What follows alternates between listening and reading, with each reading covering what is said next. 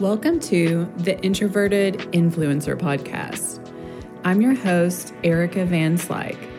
My soul's mission on this planet is to help fellow introverts grow their online influence in a state of feminine flow and ease. While battling the woes of depression, anxiety, and even mom guilt, I've somehow managed to build a six-figure blog without the use of social media and without sacrificing my mental health. If I can do it, you can fucking too.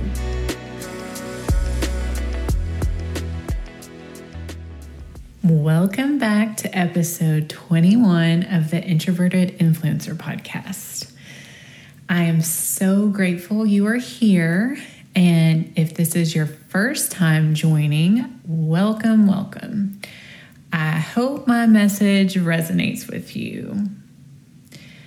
So the topic for today, I feel like I'm kind of going out on a limb and trying something different.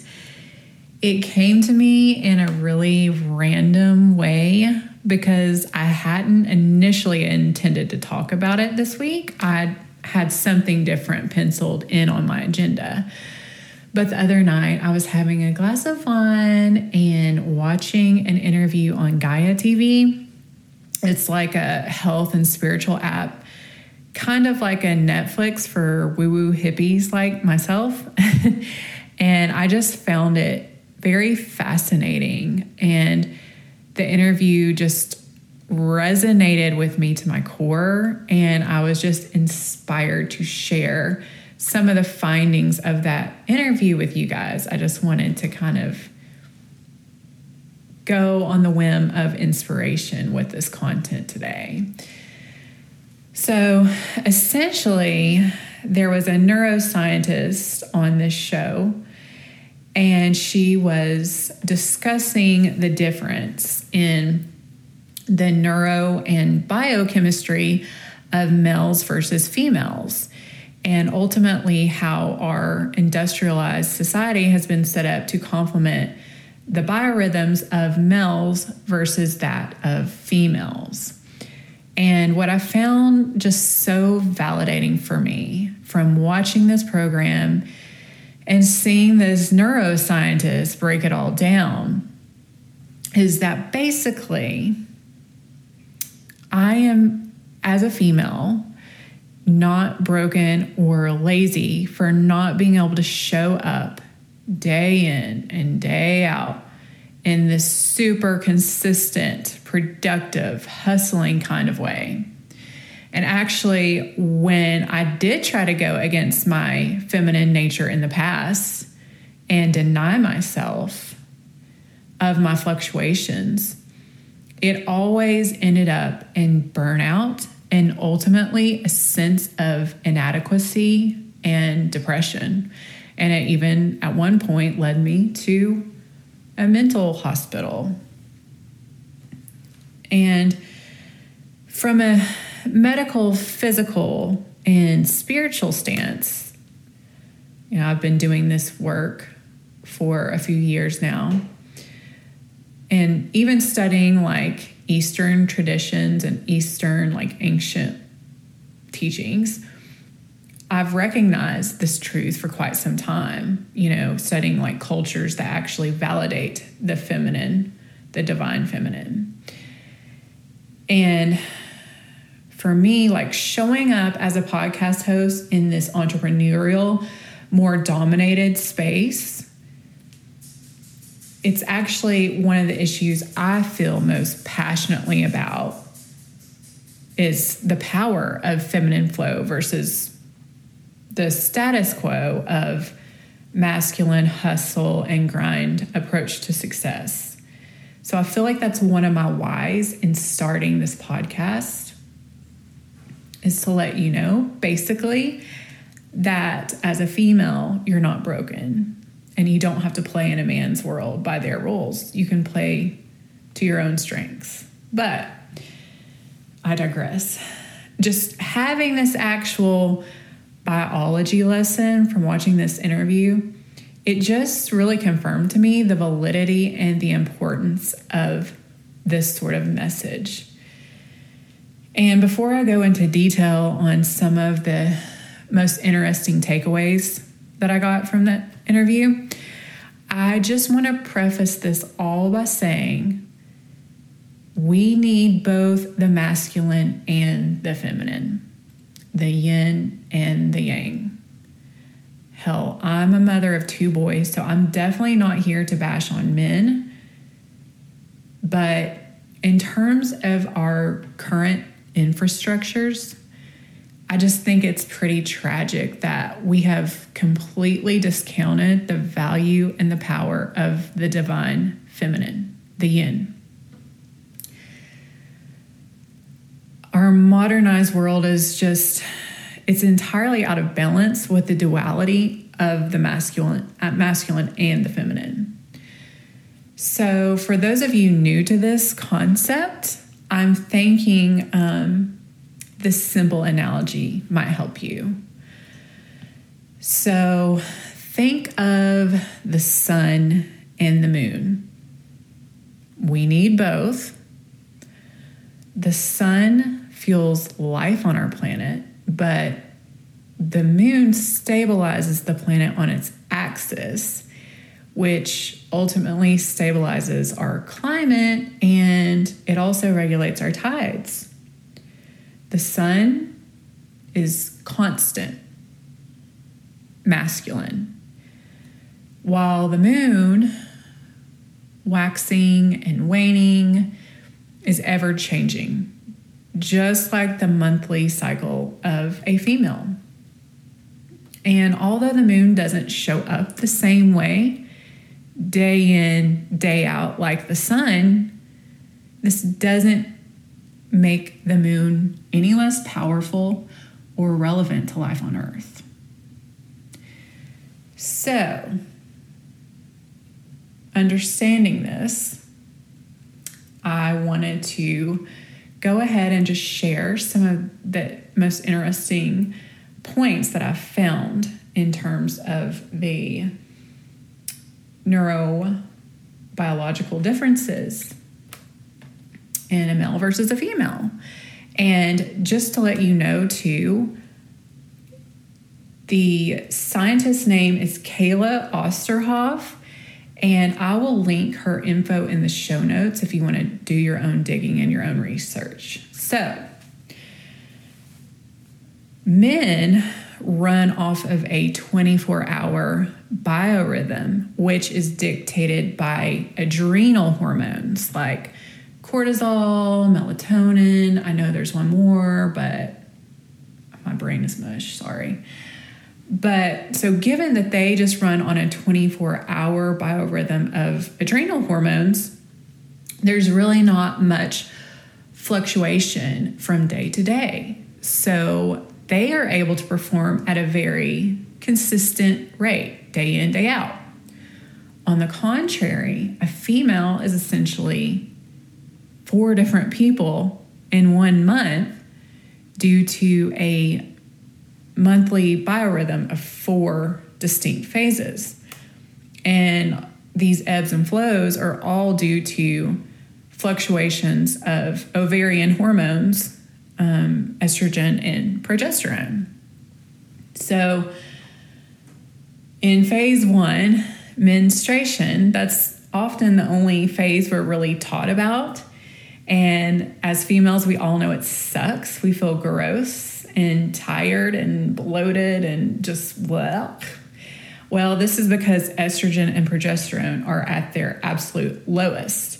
So this causes A T P production and energy levels to just bottom out. And while we often see this as a weakness in our results-driven society, and we're conditioned to just fight through it, drink another cup of coffee, keep up, there's actually great value in this phase. And that is actually a heightened sense of intuition due to the changes in our neurochemistry as the progesterone, progesterone and estrogen bottom out. So knowing this, taking this into account, if you are a female business owner who actually wants to harness the power of your feminine cycles and flow. While this phase is definitely not going to be ideal for performing tasks that require a lot of stamina or focus or energy or even like socialization and networking, this phase could be a great time to go within and reflect on goals or brainstorm for ideas or plan, and even interact with like analysis related tasks. And then as estrogen begins to rise back up in phase two and phase three, you can get back into more of the demanding operations that require stamina and focus. What I found really interesting is that in phase three, the ovulatory phase, this is when you are apparently the most confident and charismatic. So in phase three, this would be an ideal time to perhaps like network and schedule presentations and public speaking events. And then in phase four, this is really cool. So phase four, your progesterone is at an all-time high in this phase. And it's called the luteal phase. And this is when your brain is at its greatest capacity to learn and absorb information. So this would be a great time to maybe learn about something else that could add value to your business, uh, you know, engage in continuing education. But basically, this is when your brain is like a sponge and can absorb a lot of yummy information. Now, switching from more of the hormonal changes, I thought this was very interesting, taking into account the actual neurochemistry of the brain. So, in terms of actual neurotransmitters, I didn't realize this, but the master neurotransmitter for a male is actually dopamine. And dopamine typically fires off as a reward response when you complete tasks or achieve certain accolades, or even like when you get followers and likes on your social media. And it could easily be stated that our society is kind of dopamine obsessed and addicted, especially because of the social media, the social media thing. Now,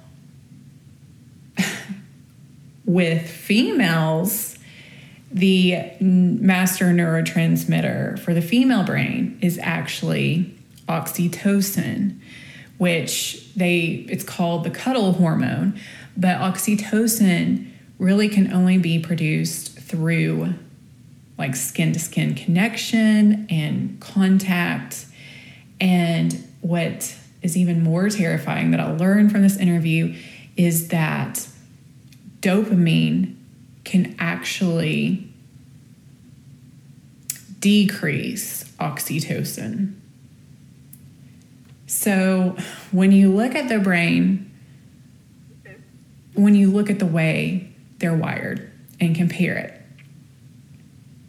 with the way our society functions and what our culture deems valuable, is it really any wonder that so many of us women feel this deep sense of brokenness, or even that something is missing?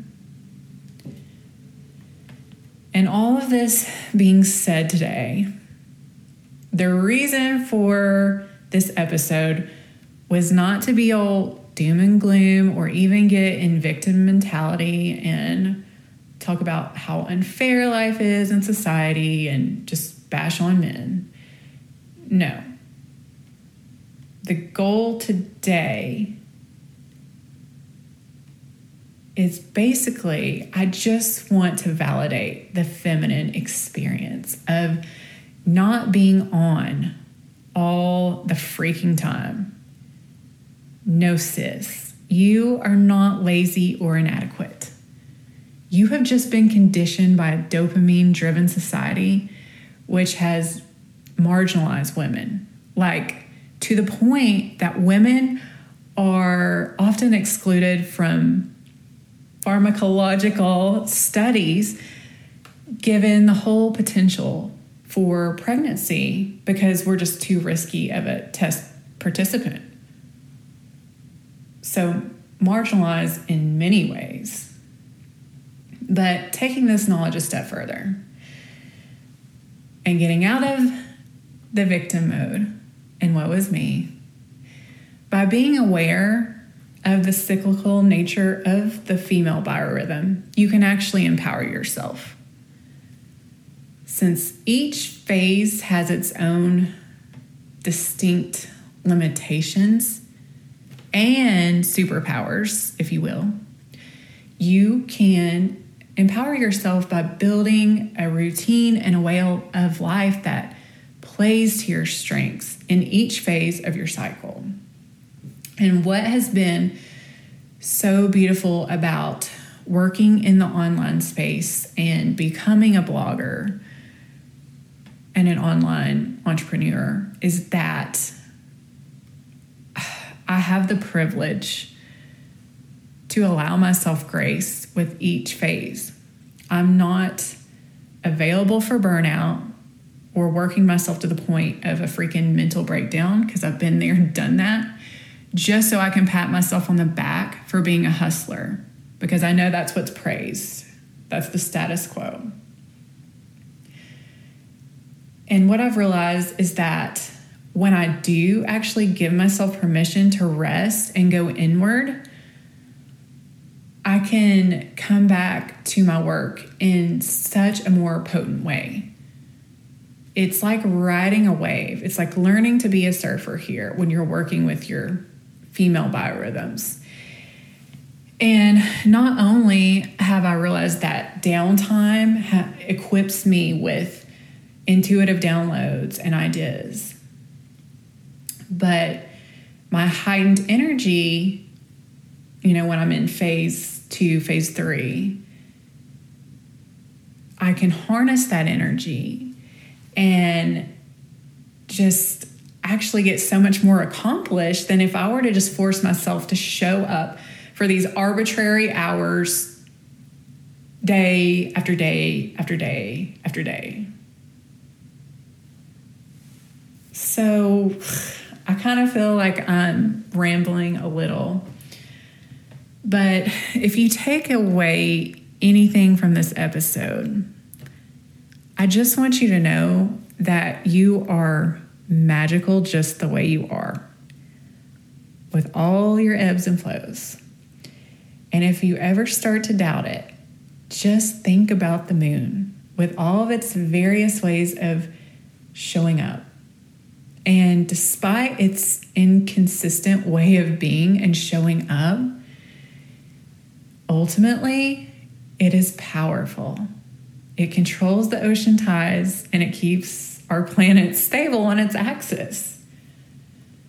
So I know many of you don't yet have the privilege to completely harness this unconventional way of going about your phases and your energy levels and your biorhythms.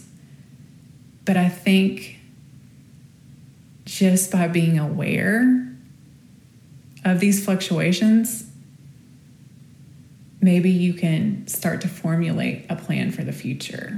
And ultimately, we can change the way we go about society and our, the way our economy functions. So you are not broken. You are the moon, baby. I really thank you so much for sitting here and tolerating my rambling today. I hope this message gave you some kind of hope or helped you feel normal.